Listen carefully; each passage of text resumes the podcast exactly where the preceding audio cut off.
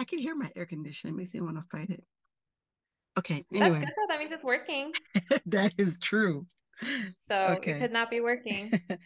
so it's um it's the full swing of summer is in effect here in Central Texas. I don't know about in in Virginia. Is that the case? it is absolutely the case. It is so hot right now. I think it was uh maybe 100 degrees when I went outside today. And and it's funny because I installed the drip irrigation system that I was talking about last week and it's been working well, but I have one okra plant that's like super melodramatic. And it gets it acts like it doesn't get water twice a day and so every time it like it's the middle of the day it just like droops and just looks so sad. It just it's a drama queen. It is sometimes this heat makes me sad too though. So I relate to your okra plant. I was gonna say maybe the the heat does bring out bring out the uh drama queen in everyone. Do you have a black thumb? Are you wondering what the word horticulture means? Are you a little bit seedy? A little shady? Do you stand in the garden and wonder, what the f am I doing? Do you look at people's yards and wonder, what the f- are they doing? If so, this podcast is for you, no matter your gardening experience level. I'm Shannon. And I'm Marcella, two friends who like to laugh and learn our way through life and gardening. Tune in as we interview some awesome people who talk to us about their love for plants, trees, gardens, bugs, and more. Welcome to Seedy and Shady AF, a sketchy gardening podcast. Hey, Shannon. Hey Marcella. So, what are we talking about on our episode today? Oh, so this week's episode is actually really, really cool. Um, with Mr. Charles, who's going to be talking to us all about tropical plants, about different kinds of Asian vegetables, about the fact that he has an orchard, and he's the one that said he was not a farmer.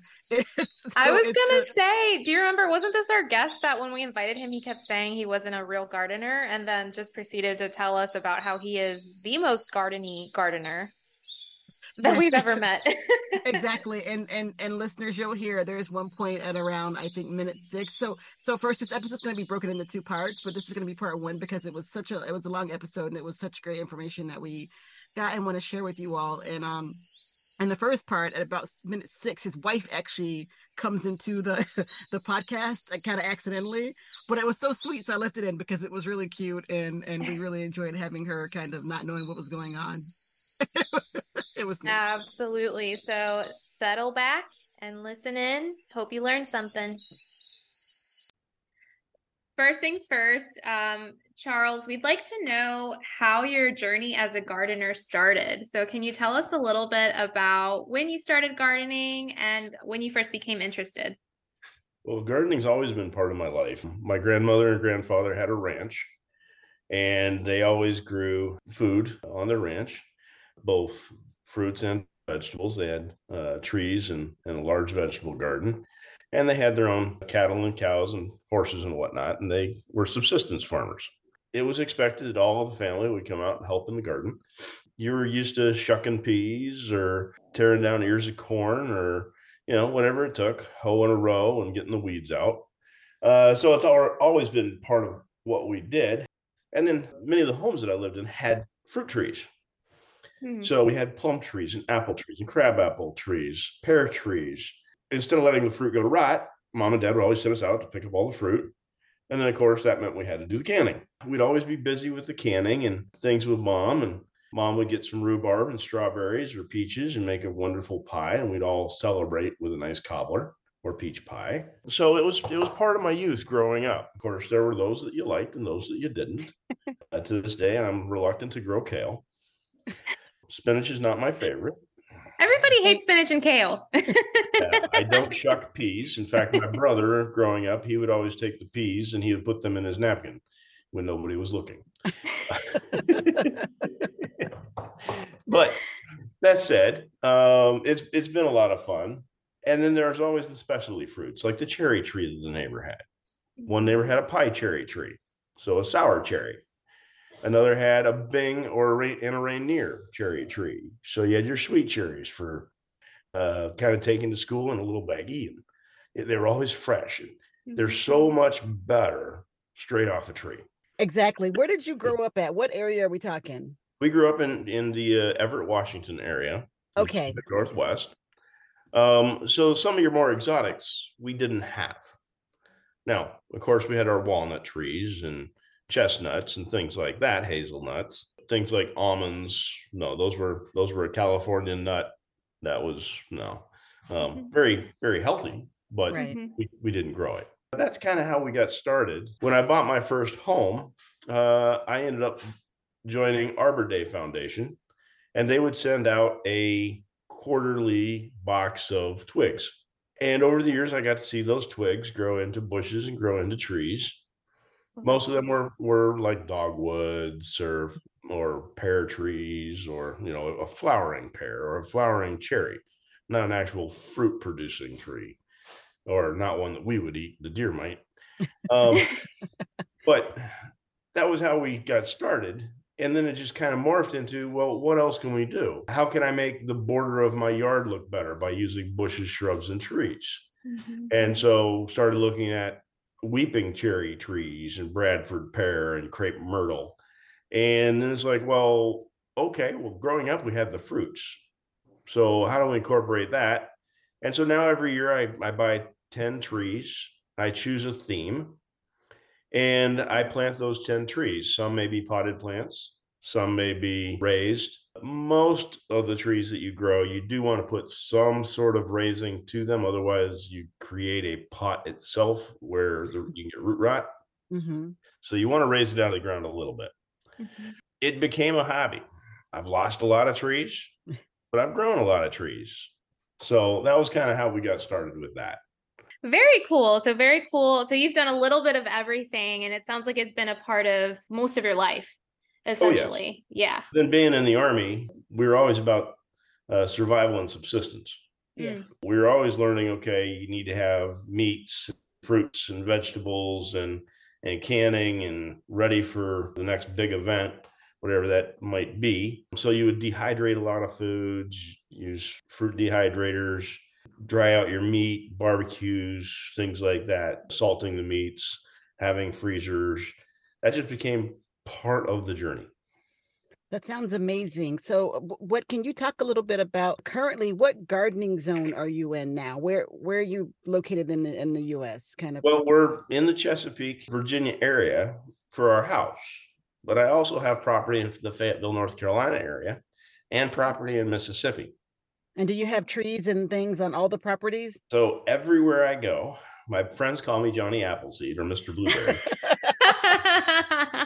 because everywhere I grow, I, I, I plant blueberry bushes. Oh, because blueberry is the most sustainable, high antioxidant fruit with a quick return on investment. Hmm. So I've got blueberry bushes on every property I've ever owned. So the Chesapeake property is in seven alpha and seven bravo is kind of right on the edge. hmm Fayetteville is in eight alpha and Hattiesburg, Mississippi is right on the edge of eight bravo nine alpha. Okay. So I can get a few more, uh, not really tropicals, but more of your citrus type delights uh, a little further south. Uh, now you can grow those uh, much much further north, but you have to have a hot house or a place to store them for four to six months uh, because you don't want them to drop below fifty degrees. Hello. Hello. That's Marcelo Osario's honey. What kind of meeting? And It's about fruit trees and vegetables. that's why I says great clip meeting. How come they got grandma, grandpa, the lemon, um, blah blah blah. I No. you told me this meeting. I thought great clip meeting. No, the city, the cities in uh, set this up. They wanted to talk about fruit and vegetables. Okay. Yeah. it's very nice to meet you. Yes. Uh, And Yeah. she's the reason I got into some of the more uh, strange fruits and vegetables. Yeah. can you Um, tell me, can you tell us a little bit about those? Um, so that sounds like- journey began when we started going to the Asian markets, and she would buy these exotics. They would be so expensive. For example, a, a passion fruit or a dragon fruit can be Mhm. three dollars or six dollars depending on what you're buying. Oh, wow. Dragon fruits are really fragrant, flowerful. Uh, they're they're very beautiful, but they taste very much like a a more solid kiwi, Yes. Mm. I tell white people. and purple in color. when people ask about what a dragon fruit tastes like, so I spent a lot of time in Asia. And so that's kind of some of the reason why I got really into growing a lot of the kind of more Asian vegetables as well out here in my garden. And so it was because a lot of them at the time when I returned back from uh, Asia the first time, and Japan particularly, you couldn't get a lot of those vegetables, a lot of those greens that I was able to get when I was back in Japan. So I started growing them myself. I spent a lot of time in Thailand and then it's kind of Southeast Asia and uh, Vietnam. And so I ate a lot of dragon fruit. So people would ask me, what does dragon fruit taste like? And I'm like, it tastes like water. um, uh, sometimes it has a, it's a more subtle flavor than it- I it's would better think than it was. water, it's better than water, but it, You're not Shannon- selling it. You're not selling I it, know, Shannon. and, and I, I know, I realize, it, I it has realize the that. it has the consistency maybe of a light pear or a, a i- immature kiwi or a Yes. watermelon that's not quite ripe. Yes. Okay. It it it has that nice white and and purple, and it's got all the seeds in the fruit, so you're getting a lot of antioxidants, Hmm, huge in Yes. antioxidants. Yeah. So passion fruits and star fruits and dragon fruits, phenomenally good, and they're wonderful in the blender. Yes. I have a hard time putting six dollars in my blender. Understandable. Totally understandable. I rail at Starbucks, so uh, no that's that's really great um that you uh, are growing a lot of these things. So we can we can talk a little bit about what you're growing now? So you have an orchard would you say that it's an orchard? And can you talk a little bit about when people talk about orchard farming what do they mean? What is an orchard? Before you answer that question, I do want to say, like, not to cut you off, but when I asked you to be on this podcast, he goes and says, I am not much of a gardener, and then proceeds with, I have an orchard. So we have many follow on questions. sure. From a gardening standpoint, you need a lot of open space directly in the sunlight, and it takes a lot of daily care. With an orchard, you can step back and work in three week cycles. okay. orcharding is a purposed set of growing specific types of trees in an ordered fashion. In my case, I kind of micro orchard because I don't grow all of one type and I don't grow lots of any type. But I grow enough that I can cross pollinate because cross pollination is essential, even if you have self pollinators. You'll get higher yields and bigger fruits. You'll also have less, you'll have more resistance to disease when you have a larger number of fruits. Now, that said, you've got to protect against the disease, and I'll talk about that a little later. So, in my micro orcharding, I have different sections of my properties that are designated for different kinds of trees. Also, different trees take different areas, and some trees are incompatible with others. A very good example is black walnut. yes Black walnut will kill virtually any other tree that grows around it Oh. it leaches into the soil a, a chemical and i can't remember what it's called um, but it basically kills everything around it so it can absorb all the nutrient itself. Mm. and they're very big trees so they have uh, a very big root base as well so typically you plant uh, a black walnut with initially a 15 foot differential and then you thin it and then you harvest the wood and sell the wood while you still have the nut harvest of the larger trees as they grow.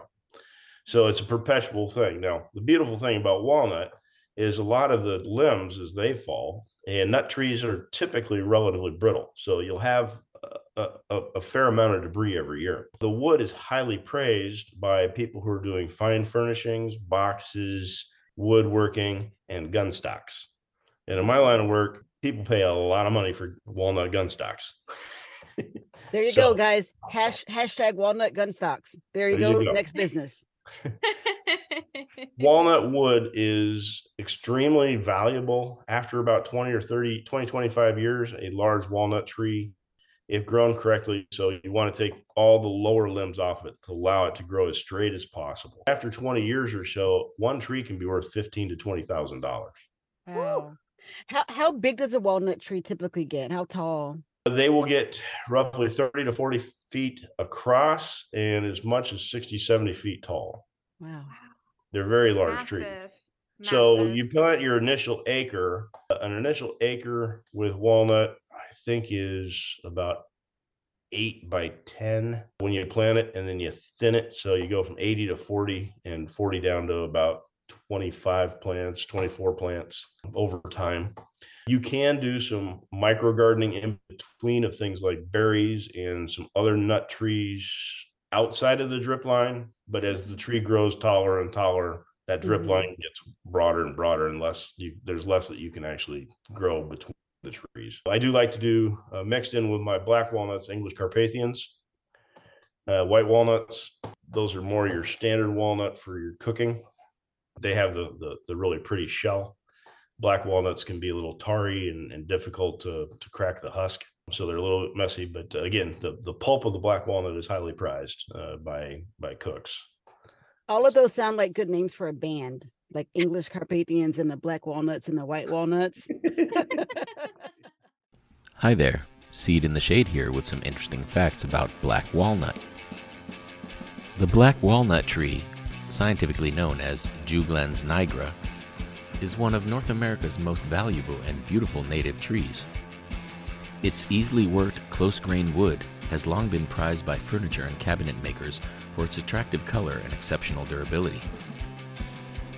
The seed of the fruit, or nut, is also edible and the fruit's husk is used to make a dye. Despite all the positives, the black walnut tree also has a dark side. The roots of the tree exude a chemical called juglone, which is a natural herbicide. It inhibits the growth of many plants under and around the tree. This limits competition, leaving more water and nutrients for itself. So, if you're thinking about planting a black walnut on your property, just remember, they kind of like to be left alone. Until next time. You tell us, um, um, Charles, uh, how big is the space that you have on the property you're on now? Like, uh, uh, uh, so I'm trying, I'm getting, trying to get an idea of kind of how much space you would need. I guess it would depend on what kind of trees you were trying to grow. So I guess a better question is, what's the smallest space that you think someone would need to have to start kind of like a micro orchard? So it, it depends on your desire. A minimum space to me would be a half acre. But if you're just doing one or two varieties and you're doing dwarfs, Mhm. oftentimes you can do dwarf trees in pots so you can move them around. And for potted trees, you can put them on your porch, you can bring them in. My citrus and my tropicals, of course, have to be brought in. So most of my garden at home comes into the garage or into a shed and comes back out in the summertime or onto the screen porch. The olive trees, which are a little more hardy, they can stay out on the screen porch. There's enough protection from the frost. You can do as as small as as you want, depending on what the actual desired yield is. I like to do my blueberries in oak casks, so I'll take and go get two wine casks, cut them in half, and then plant blueberries in them. I'll use one of them for tr- trellising uh, strawberries. That way, I have different strawberries, uh, but real easy to maintain and easy to fertilize. Um, and then you just cut the heads off at the end of the summertime and throw leaves over the top and let them uh, do their thing so they can come back the next season. And any place, uh, is there, I know we kind of, you mentioned earlier, um, as far as the site for an orchard or like a micro orchard, as long as it gets good sun, you would say that that's probably a decent place to Well, have it. sun is essential, hmm but you also have to check your soil pH balance. You have to have the right soil for the right type of tree. Now, you can amend your soil, and I've done that in some cases. And that's usually where you used a raised bed, uh, um, where you would amend the soil. Most trees like sandy, loamy soil more than they like clay soils. There are a few exceptions to that. Clay soils tend to lend themselves to root rot. So you typically want a nice loamy soil for most of your trees. The land I have in Fayetteville is extremely poor. Uh, it's not good for growing trees. I had to do a lot of amendment. I've lost a lot of trees over the years, uh, but I've also been successful in another uh, set of trees as well. So I've had some trees that have turned out to be dwarfs just because of the soil. Interesting. Beautiful thing about dwarfs is they're easy to pick the fruit. Yes, Yeah. exactly. That makes sense, especially for somebody like me, no taller than five foot three. So I think a dwarf tree sounds perfect for. Yeah, my, my great uncle limit. Carol had a, a had a, uh, an apple picker and a cherry picker, and they're just these little baskets that would hook onto the fruit, and you'd shake the fruit, and it would fall into this little basket on a long pole. And as a kid, that was always fun. He'd send Yeah. us out, pick the apples, pick the pears, pick the peaches off of a tree that we weren't allowed to climb in. I love that. So, um, for an orchard, how many trees should a gardener start out with? Is it necessary to plant a lot of trees to get to get fruit? not. Okay. So there's a lot of self-pollinating trees for your your basic backyard gardener. Uh, self-pollinating dwarf trees tend to be the the best choice. But like I said earlier, the more crop pollinating you can do, the better. Typically, don't buy the same fruit tree, but uh, buy the same genus of tree. So that maybe you got a Bing and a Rainier cherry, because they will take and they will flower at the same time. So the pollinators can go, but they aren't an inbred fruit. It's for lack of a better term. Mhm. Um, so you're cross pollinating like types, but they're not the same. Got it. Um, when you grow things from seed, not all, not always will uh, the seed emulate the parent. Hmm. So that's kind of unique. Uh, you may have a, a fruit tree that's a great producer, and the tree that comes off of it based on a seed may not be, Interesting. may not grow the same, may not taste the same. That's when the apple So- falls far from the tree. Get Yeah, it? I see what you did uh, there, Marcella. I see what you did there. but uh, But if you graft it on grafting stock, uh, you're more likely to get a similar uh, tree. So So, are- grafting is another art form that m- many uh, micro growers have to learn. I was going to ask about that. So when you go, are most of the trees, and if you buy a kind of a, a I don't know what the same equivalent of a seedling is, or maybe it's a seedling tree. I don't know this equivalent, Mhm. but um, if you buy a tree like that, is are they typically already grafted? They're grafted, correct? When you buy them just from like a garden center. Yeah, if you buy them from a garden center, they're almost for sure grafted. Um, if you buy them from a grower, they're typically grafted if you want any production. So the graft stock usually has a better root base and feeds the tree better than what its natural root stock would provide. You can buy grafting stock from many of the different orchards and trim off your yearlings. So the, the really light green color part of your tree. Mhm. So as the tree grows, you can always see where its yearling is hmm, and you cut it down at the bottom of that yearling, strip out all the leaves except the top three or four leaves, trim up the bottom to a nice little 45, make a cut and a grafting, wrap it. Uh, sometimes you might uh, attach a banana inside the wrapping. Wrapping the banana provides uh, some nutrient, and set that in the pot and let that mature for 45 days or so. Can you break down what what you mean by grafting for some of us beginner gardeners? Grafting is the process of taking a root stock of one tree and taking a yearling growth of another tree and whittling them together. So I'm, I'm I'm making a cut and I'm sticking the new tree in it, and then I'm putting a, a salve or a band-aid Okay. around the joint, and that will heal and it'll probably swell to a knuckle. Okay. And below the graft is the grafted stock. So anything that grows out of the grafted stock, you want to trim away because you don't want grafted stock to grow. You want Okay. the new stock. to- So you're forcing the nutrient into the new stock. So that that's that's pretty much the process there. My uh, friend that comes around and helps me with my gardening would be able to explain that quite a bit better. But we Thank long, you. we No, have long helpful. conversations about that. Yeah, we're always trying to get things to root and see if they'll grow. Gotcha. A lot of experimentation is what I'm hearing. There is. There really Yeah. is. But it's fun. Yeah. You just have you have to one be patient and two not worry about failure. I'm learning that now with the sad blackberry that I have. Uh, Well, I'm, I'm I lived in an time- apartment, we used to call the balcony the balcony of death. Because nothing would would grow on that balcony. oh man. I have one part of my garden that I call the ICU, and that's where I put everything that's in intensive care. There's some collard greens in intensive care right now, but I, um, so when when you're thinking of uh, growing a, a planting a fruit tree, is there a better time of the year to do it, or does it not matter when you kind of start growing them? I've planted them all different seasons, but the most successful typically I like to get them in in the late fall before the frost. That way they get one chill season in because all your fruit trees will take and have to have a certain period of chill. Uh, some will be 300 hours, 400 hours, 600 hours, 800 hours, a lot of your stone fruits. So that's something to look at. What what are your chill hours for your zone? Because if you don't have some substantial chill, you won't get fruit stock. Can you talk about the chill hours a little bit? So exactly what does that mean? That's times when the temperature, and I can't remember the exact, it might be below 40, might be, uh, yeah, I think it's below 40, might be 54. The temperature drops below that and the the plant is exposed for those hours. So it might be two hours, three hours, five hours at night. Typically, is where you have your chill zone. During the harsh winter, uh, it's all day, but it allows that tree to wrap itself in its own blanket, if you will, and focuses energy inward and down. So it's focusing its energy on survival, not on its leaves. So it's on its root and its base, its trunk. Mm-hmm. Um, but it needs that in order for when it warms up, it to push out the the new growth. So it's it's storing up the energy to release it later, if you will. Okay, that that's makes kind of my layman's ex- example of it. No, yeah. that's a very that's a very good explanation because I, I understand that. Last time I asked someone, I was still like, I don't get it, but I understand what you just. you broke it down well for us.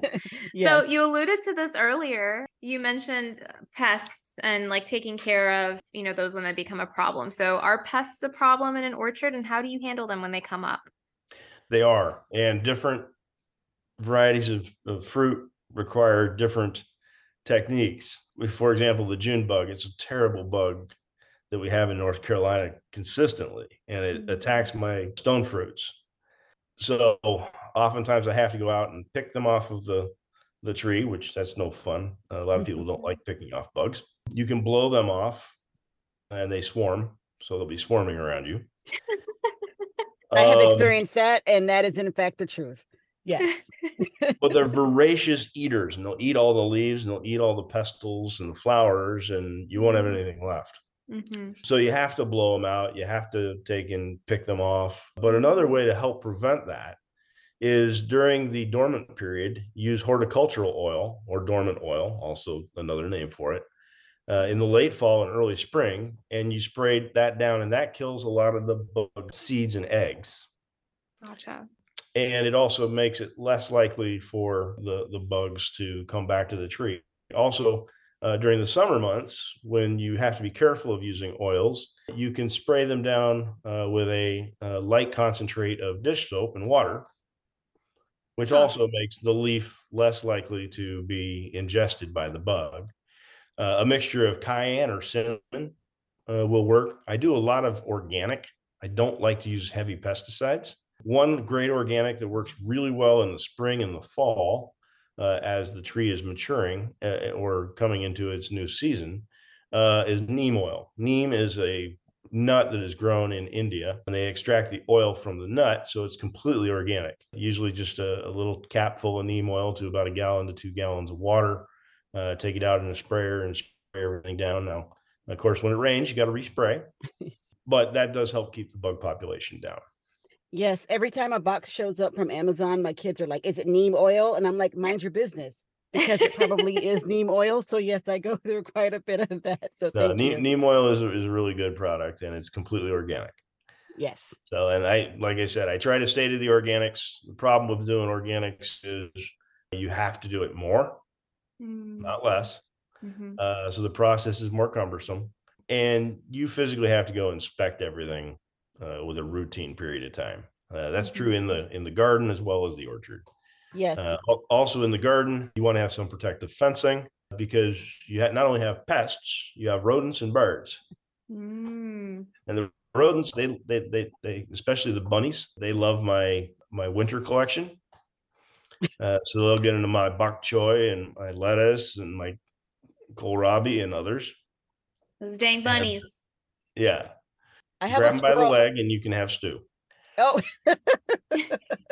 I have a squirrel. I have a squirrel that I, I sent Marcella a photo, and I have a squirrel that likes to sit in my bok choy. It's I don't know. He just likes to go sit there and look around at the rest of the garden. And you mentioned birds. Birds have a lot of audacity. Let me tell you, they uh, yes, they they will just yeah they, they will steal everything out of your garden and then buddies so well. a, a, great way to, to handle birds is on either side of your garden have some trellising uh, use pvc pipe with a net so that you can roll it up on the, the, the pvc pipe and then you can drop the pvc pipe back down hmm. Okay. And that's one way to keep some netting, especially during the the fruitful period. Yeah. Okay. I definitely That might try that. A lot And of so- creative ideas. Yeah, for sure. Yes, yes, Charles. Can you talk a little bit about how do you handle like irrigation for an orchard and, and fertilizing the plants, the trees? Well, I like to harvest a lot of my water off of my eaves. So I'll collect it in in like a 50 or 100 gallon uh, container that I try to keep about five feet off the ground. That becomes my natural source of water. And then that runs into a series of, of drip lines. And so I just put one little drip line to each of the, the individual plants. And that's one way that I can keep from having to water all the time. You still have to monitor the amount of water your plants are getting. So you might have to increase or decrease the amounts coming out of that, that little tap. And you want to deep water at least once a month. Um, so come out and, and pour a, a, a, good two to five gallon bucket on the plant and just let it saturate in. But you don't want to do that often because it's got to dry out. You don't want root rot, especially when you're initially planting the plant. Uh, you want to have those roots because most of the plants that you're going to buy from orchards to keep from nematodes and other things, they're going to come as bare root. They're not going to come with dirt. Mhm. So you got to get dirt back around those those root hairs, and that's why you want to saturate the the plant.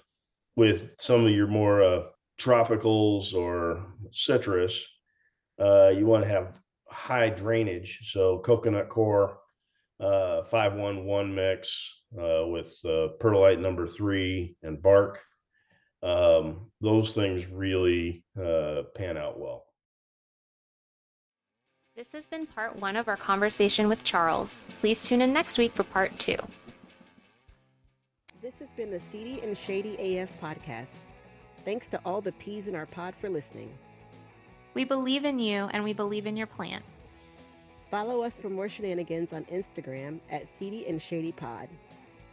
Until next time, stay seedy, stay shady. And remember, sketchy gardening is still gardening.